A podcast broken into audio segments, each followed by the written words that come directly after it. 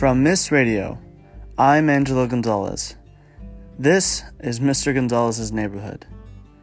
Today, Paul Kephart, the founder, president, CEO, and principal ecologist at Rana Creek, the Cohabitat Company, is an expert in the sustainable development world. As Paul discusses integrating vegetation into built in environments, we also talked about the insights on restoration ecology. From landscape architects down to the roots of the company in their nursery, Rana Creek is leading the sustainability march for improvement in human beings' cognitive functions and improving quality of life in our communities now. It's Wednesday, October 2nd.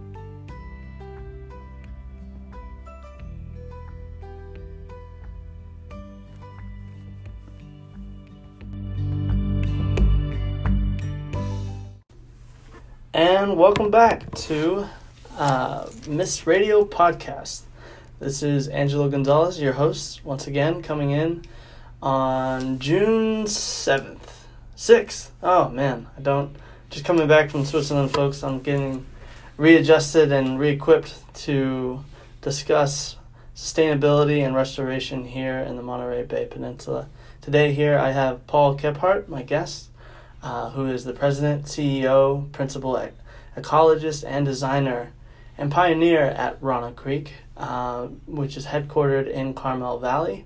Uh, they've done amazing works on, on projects revolving around living roofs, living walls, uh, you name it, from any type of uh, type of landscape you can imagine, from grassland, wetland, coastal landscapes that we're working with. Um, so to first start off, uh, why don't you go ahead and uh, introduce yourself, Paul? Yeah, thank you. It's a um, pleasure to be here. I'm an ecologist and uh, landscape architect. I began my practice as a botanist along the Big Sur coast and worked with Mickey Muennig at the Post Ranch Inn in which case, uh, as an organic architect, Mickey practiced many of the uh, sustainability initiatives for buildings and site integration. And uh, when Mickey did the Post Ranch Inn, I was concerned about some rare flora in the area. And he said, Oh, that's not to worry, we'll just put it up on top of the buildings. And that became uh, a passion and obsession and uh, for me. And my discipline is around plants and integrating vegetation into the built environment. And from there, I went on to do some great projects with Bill McDonough, the uh, Gap Corporation. I remember Bill saying, Paul, I want you to imagine you're a migratory bird. And when you fly over the Gap corporate building in San Bruno, you will be home. And um, from there, the California Academy of Sciences, the Vancouver Convention Center, the uh, large scale examples of sustainable architecture and urban ecology came forth. This was at a time when LEED uh, became prevalent and certifications for green buildings. It was a time when we began to recognize um, the uh, healthy building challenges that we all face living in the urban world. We've uh, now understand through the study of biophilia that when people are surrounded by clean air and healthy soil and vegetation, they have higher cognitive reasoning, memory is improved, productivity goes up, and absenteeism goes down. And so, all of these factors around the protection and enhancement of our environment has led me on a path of working on not only wildland areas but urban areas and incorporating the study of restoration ecology into the landscape and into the architecture. So let me be clear, it's not landscape isn't an amenity and adornment and it's not something that stands alone as an object landscape and vegetation are a part of building performance in regards to energy, waste, water, human health and well being, and a part of the nutrient cycle of a city. And that's mm-hmm. where we're getting to the design of smart cities, where the instead of doing this as an after fact or doing it a building at a time, we're beginning to understand how we incorporate the biological health of the planet and incorporate that into the urban world. Wow, wow. Yeah, I've never I I mean I've heard of smart cities, but I don't even know where to begin uh, the idea of how we go about making that shift, right? Because as it is, we've gone past, at least in this country, industrial uh, processes and have built up our infrastructure. So, how does uh, a company like Rana Creek come in and sort of refocus that lens? Well, there's great incentives now, and a part of our work, we also uh, work with developers or municipalities on establishing how there's economic incentive to do the right thing. And when we save energy, that saves money. And when we have clean air and a healthy working environment, people are happy and productive. That has a direct effect on uh, productivity. And so the benefits of green design have been measured and monitored. In terms of the transition, we think about green design or sustainable design and its evolution and its evolution of uh, being a land based movement focused on restoration and, and, restoration ecology, applying those principles to design work. And as certifications came about, as uh, the trend to want to improve the living conditions for all came about, then we saw the great examples of that work and they're standalone projects. And somebody said to me, What good are these uh, green buildings surrounded in a sea of 500 miles of sprawl? And the answer is they're only good as they're only as good as what they're connected to, hmm. and they're often um, refugio for um, certain species of birds or insects, or they're examples of what's possible to uh, inspire people to uh, learn more about and discover the value and principles behind sustainable design. And that, uh, for about the 12, last 12 to 15 years, the time of early adoption is over.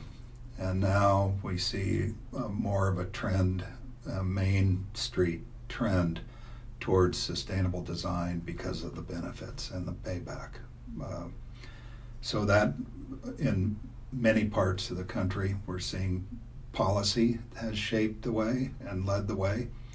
San Francisco, for example, passed a green roof ordinance or a green ordinance where the tops of buildings are either solar or green for stormwater management, biodiversity, energy, so that's been the, the way in which the business of sustainability has developed as and the way in which we began to interpret and share information. And, and now buildings are quite complex in terms of their monitoring of energy waste and water. And so we have really good remote sensing and BIM models for buildings and their performance. And it's uh, from an ecologist standpoint, it's the integration of all these elements that's interesting to me. Mm. Is that how interconnected energy and waste and water, biodiversity really are. Right, and that's something that speaks to me because it was one thing to see how, from my framework of thinking, comes from a public policy standpoint, and looking how we can make more integrative cities that also incorporate elements of the environment and our health and well-being as human beings. And it reminds me of uh, a gentleman who we had spoke to last week from uh, this organization called African Parks, and they had made known that like if you love animals, you have to love people more, right? So that interconnectedness between how can we shift our way of thinking for not only environmental sustainability but also social sustainability and Mhm. our relations with one another. Um, with dealing with, uh, I know you guys have a nursery. Uh, how does that structure your framework uh, in terms of delivering um, your product uh, as far as like on an ec- ecological standpoint and also um, like on the supply chain? You know, what are some of the Yeah. challenges? Well, our business model has been focused for 30 years on a assess, design, build, grow, and monitor. So it's, uh, and then with repeat monitoring throughout, uh, closed loop kind of approach where we have, we would um, first do an ecological assessment, even in the heart of a city or in a urban area or peri-urban or uh, rural or wilderness. And that drives our understanding of soil and water, habitat, solar energy, wind speed and direction, all the environmental factors. And those environmental factors then lead to um, specific building typology uh, and plant material that are integrated within that typology. The plants we grow, site specific plants from our nursery, some rare and endangered, some for specific butterflies or bees or pollinators or hummingbirds.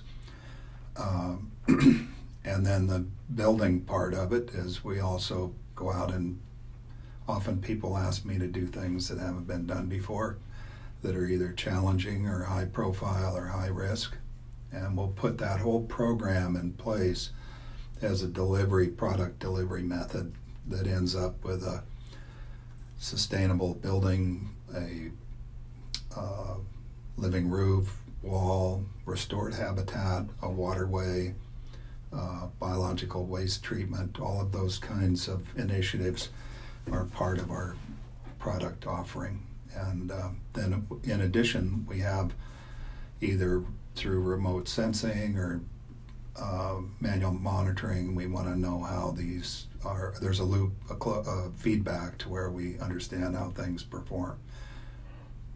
Okay, yeah. I mean, that reminds me of our program DPMI, which you know we kind of operate on that same Mhm. closed loop um, method of, of doing business uh, in a non-organizational or NGO type fashion. Um, to where you at the very end you have that monitoring and val- evaluating of the progress that you're making.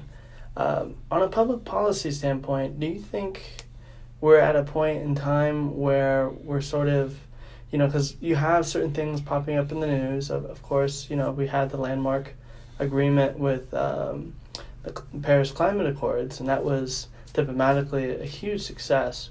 However, uh, some scholars and critics think uh, that you know our targets and indicators are not being met on the ground level. So, how do you think um, we should play a role from the bottom up approach to uh, tackling you know climate change and Look, don't get complacent yeah and don't ever give up for a minute. A success story around policy doesn't mean it's a permanent protection or enhancement measure. It can be reversed, it can be taken away, and the pendulum swings both ways. And it's often when we get um, uh, like we've done our job and now we're moving on and things are working uh, around policy that then the policies get reversed. And i've seen this many times or they don't get applied. So while these are success stories we cannot um, lose our vigilance. Um, around policy i'll give you a little story about the transbay terminal in downtown san francisco I was on the design team to envision a park, a five and a half acre park on a terminal in the middle of the city. And my idea was around water integration and utilizing the water from laboratories to irrigate the plants and condition the structure and then provide a beautiful place for all creatures in the heart of San Francisco. And um, I said it'll also save money and will divert wastewater from the sanitary sewer. All great policy measures, things that you would think a city would love. Well, the, we won the contest and were selected as the designers. Uh, Cesar Pelli, the great architect, uh, led the design team. And they said to the city, and the client said to us that, Paul, that's a great idea, but it's against the law.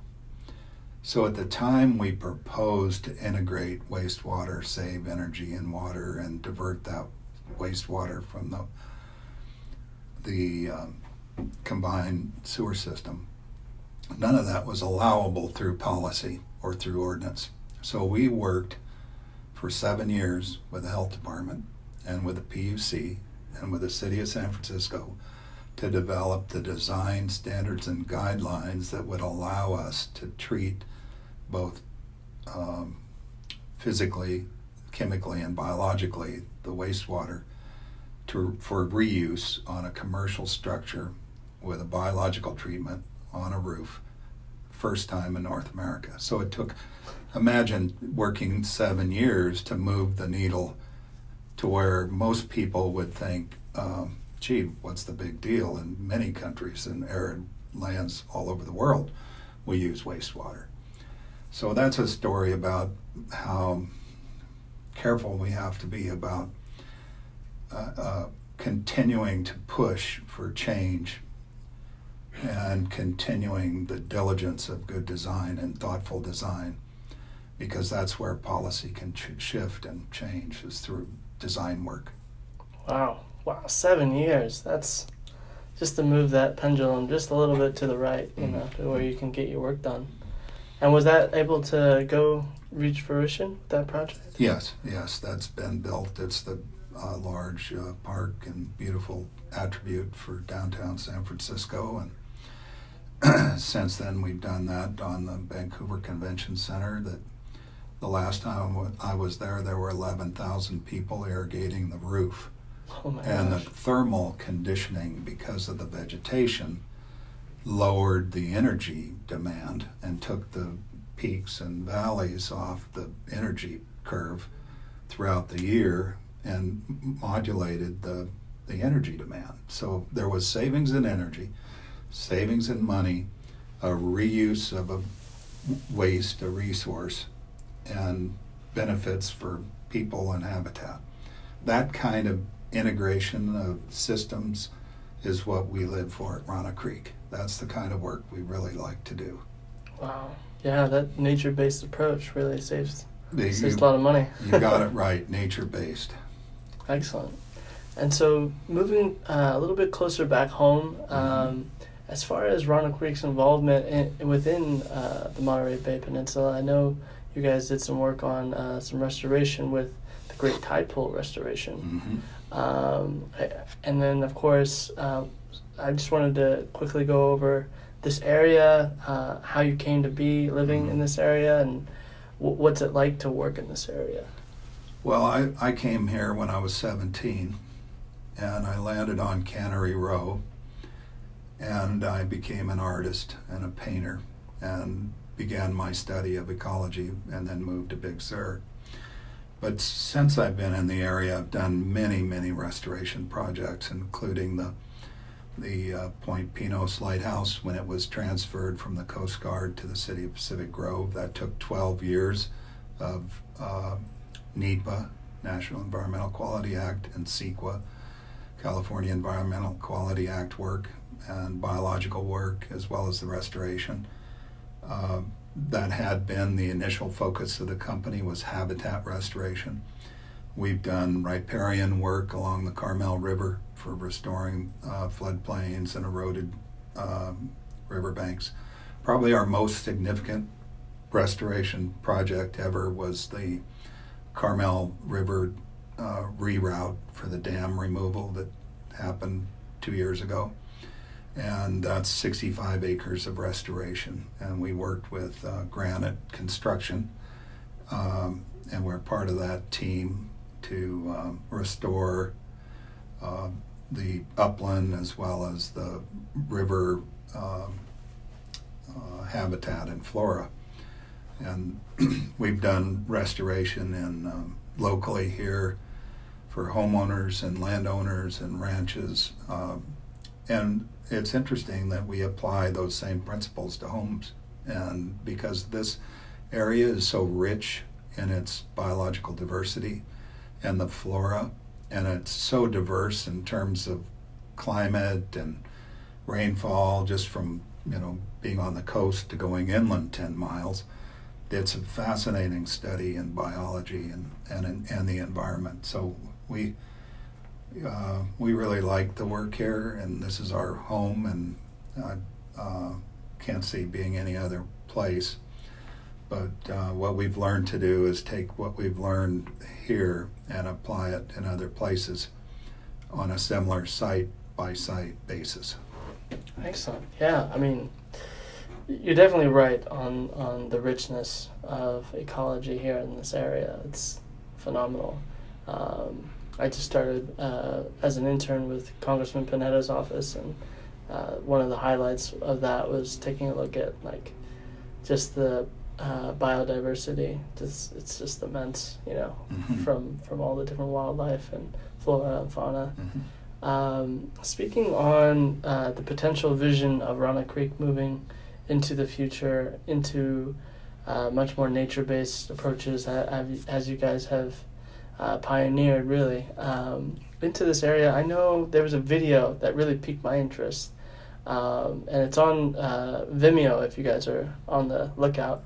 It's uh, the Cannery Row Plaza project. Mm-hmm. So I started diving deeper into that, and I know there's a lot of red tape as far as mm-hmm. like even we can't find who the owner is of the mm-hmm. property, right? Mm-hmm. So it just kind of stuck at this design phase. Mm-hmm. So going through uh, how does one navigate that? Is just sort of wait and see or? well yeah that's a that is a um, interesting project. Uh, the uh, as you say there's quite a bit of ambiguity around the uh, the future and the present for the developers and the owners. That's something I'm not really involved in. However I was involved in creating a vision for the city on a park that would connect the park to the shore. And um, unlike other developments, I wanted to see a clearly defined ecological approach so that we could enhance and restore that shoreline environment and really connect people to the shoreline and restore it. Looking at water, stormwater, stormwater runoff, looking at biodiversity and those types of plants, soil health and ecology. And um, that was the approach that I wanted to take, and the, the applicants that uh, put forth the project were really supportive of that approach. Now, for our work um, going forward and into the future, I think we're looking at um, larger initiatives around climate change and working with people like we did at the Grounded Summit this year to share our work and demonstrate how ecological design, green cities, and green buildings, why they can't really have a significant impact on climate change. They are um, definitely lessons in how we can change the way in which we develop our cities and ha- and yes, we can sequester more carbon. We can offset carbon, and we can lower because we can lower energy use and water use, and they're both connected. So we look at a bigger now mandate for Rana Creek that's connected, of course, to biodiversity and ecology. But I think the most urgent uh, and pressing work ahead for all of us is around climate change. Hmm yeah. we're running out of time. no kidding. I mean, it, it, it was something of a shift, and it's been sort of abrupt where we've moved into an era where it's now crisis, right? Mm-hmm. And so there's the zeitgeist of a moment where we're sort of called to act because we're sort of taking witness to a lot of these um, uh, skeptics understanding how climate change can affect their lives, you know, up close and center. So it, it's interesting to see how we shouldn't just be focused on like sustainability, but like I remember watching the video and you made comment. You're like, you know, if I look at sustainability just as the word and apply it to like my marriage, like that's not something that would fit, right? Right. So it's it's as if the component of social sustainability it, it really ties in everything together in the sense that it connects the individual to uh, the society and, and, the microcosm of society that's living in, which is community. Well, look, I don't understand why we settle for mitigation. Hmm. And I don't understand why we only react to crisis to make a change in hmm. how we treat each other and our planet and all the creatures here. It's, um, it's it, you know, we often uh, respond to the negative, to the threat, to the boogeyman, to the, you know, whatever it is that's a negative force that threatens our well being. And that's the only time we take action. But I would like to change that conversation entirely. And I think what we need to do is it should be um, innate in all of us to want to create a, and enhance and protect and restore the planet. That this is our home and this is what we all rely on. Mm. And other creatures as well. So I would like to say it's not a crisis and it's not a something we have to react to. But through good design and good intention and good policy, that all of us will work hard. And I see a big shift. I'm an optimist. I think there is a shift in the way people are approaching uh, the way we live on the planet, and that's to me is assuring. Uh, we have our work cut out for us, but I'm not really trying to uh, create villains, nor am I willing to be a victim. Right.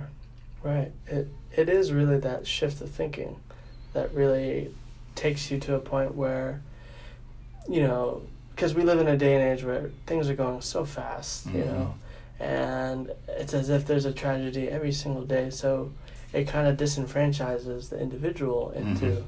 participating mm-hmm. in their everyday realities, right? Mm-hmm. And when you shift that ethos and like have that ability to be like, oh, I can actually contribute you know, um, I remember thinking when I moved here and I was talking to Professor, and he's like a volunteer with the Big Sur Land Trust, and they had a meeting one night, and they're he's like, "Hey, you want to get involved? You know, like you want to work on restoration projects?" I was like, "What? Me? I don't know anything about restoration." He's like, "It's it's easy, you know. It's it's um, and to be able to tap into that when you can poke that life and something else, you know, pop out the other end, it makes life much more creative. It's empowering yeah. for sure. And then you feel like you're part of a, you know, the the way in which we should naturally be on the world and towards the world. Awesome, awesome. Well, thank you so much for everything, um, and uh, I think that's a good stopping point for today. If there's any other thoughts that you wish to express, um, uh, more than welcome to hear those last words uh, for well thank thank you for the the interview and allowing me to share some of my thoughts and ideas and share the work of Rana Creek. And uh, I guess anybody wants to reach out and respond or give any feedback I'm always available for uh, conversation. Awesome. Well thank you so much Paul. Thank I really you. appreciate you. All right folks. Until next time. Um, Thank you for listening, and we'll see you soon.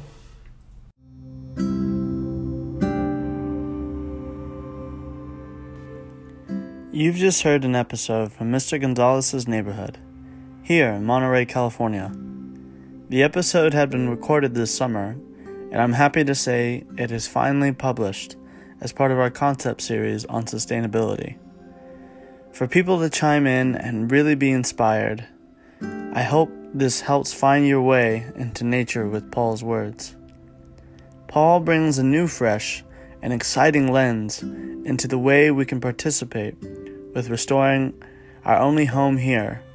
That's Earth, in case you were banking on Mars. Paul talks about how he shouldn't apply sustainability to his marriage, that it wouldn't be enough. Today, I leave you with a question what does it mean to go beyond just sustaining our relationships? I know there's a lot going on, and sometimes just sustaining the relationship with ourselves can be difficult. But today, find three things that you are grateful for here on earth. Grace allows us to wake up in the morning and feel the rush of cool air and hot water boiling to make a little magic each morning. That is to say, coffee. But I digress. I know for me, it's my love I get to share with all of you. It's the passion I get to work on daily. And it's the beautiful environment I am so lucky to call home here on the Monterey Peninsula. What are three things that you are thankful for today? Thank you for listening, and I hope this has been encouraging for you in your path today.